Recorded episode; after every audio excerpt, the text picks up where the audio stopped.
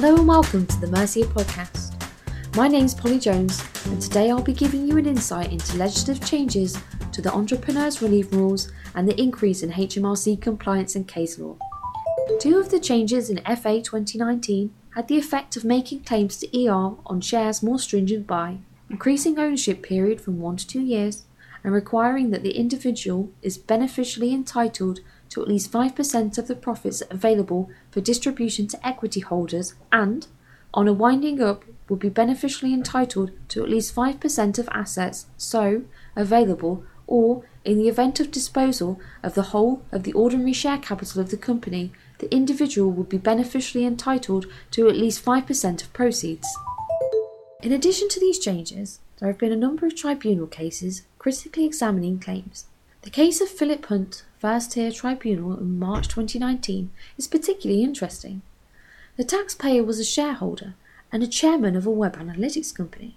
He had been involved in the company since 2007, initially only investing £50,000, for which he received 10p shares. The company's other issued shares had a £1 nominal value each.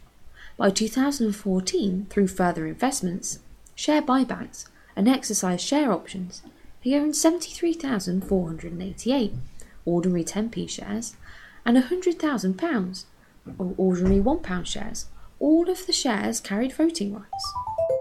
On the basis of share numbers, the taxpayer had 5.94% of the total issue, and with regard to the voting power, he had 6.21% of the company's votes. However, he only possessed 4.16% of the company's nominal share capital.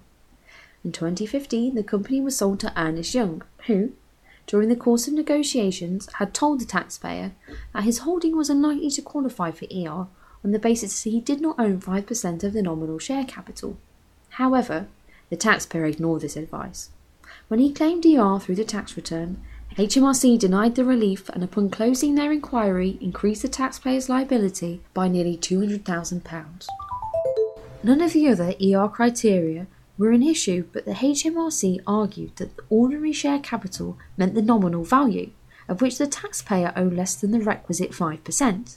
S989 ITA 2017 defines ordinary share capital as issued share capital, which reinforced HMRC's argument that 5% of ordinary share capital meant 5% of nominal value of the shares in issue.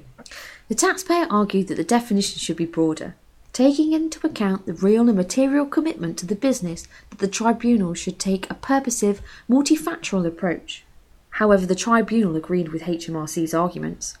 As to the argument about taking a purposive, multifactorial approach, the tribunal conceded that for such an approach is often taken in areas of tax law, but in ER legislation, it's prescriptive. It was therefore not possible to replace the statutory definition of issued share capital with a wider interpretation or infer anything other than that could be laid down in detailed provisions. The tribunal concluded that the statutory definition refers to percentage of company's issued share capital, not to the percentage of number of shares. The appeal was therefore refused. This is a case where the taxpayer was unable to meet the older, easier definition of ER. Now the rules have changed, it might be worth implementing a policy whereby the position of clients is reviewed annually to ensure compliance with these rules. If you like any advice on the topics discussed in today's podcast, our team are on hand to help. Simply visit our website mercia-group.com for more information. Thank you for listening, and be sure to tune in to our next episode.